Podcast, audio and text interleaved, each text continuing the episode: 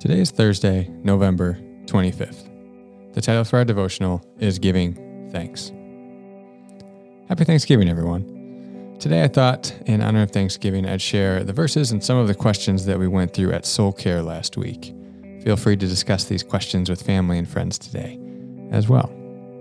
Ephesians 5 18 to 20 says, And do not get drunk with wine, for that is debauchery, but be filled with the Spirit, addressing one another in psalms and hymns and spiritual songs, singing and making melody to the Lord with your heart, giving thanks always and for everything to God the Father in the name of our Lord Jesus Christ.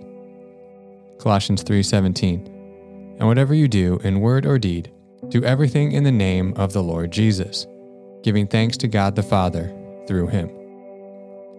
1 Thessalonians 5 16 to 18.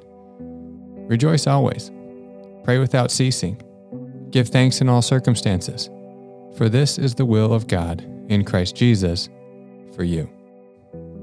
Now I thought I'd go through some of the questions that we discussed at the tables. Uh, you can use these as reflection questions. You can use these as discussion questions, as I've already said throughout the day today. Uh, so if you're using them as as uh, reflection questions. Just go ahead and pause after each one and reflect. What are some of your barriers to gratitude? What keeps you from being grateful? Nobody especially likes being called privileged, but that language is very much a part of the discourse in our culture.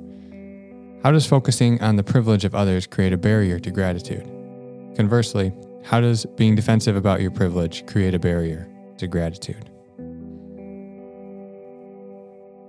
What does ungratefulness do to your soul?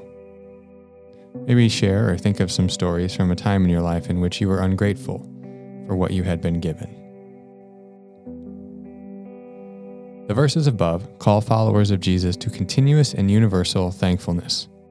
Talk about how, in the Christian perspective, we owe God everything. Therefore, we can be thankful for everything always.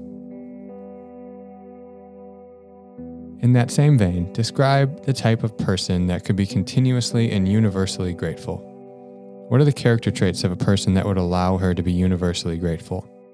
Is that the type of person you want to be? Finally, what are you grateful for?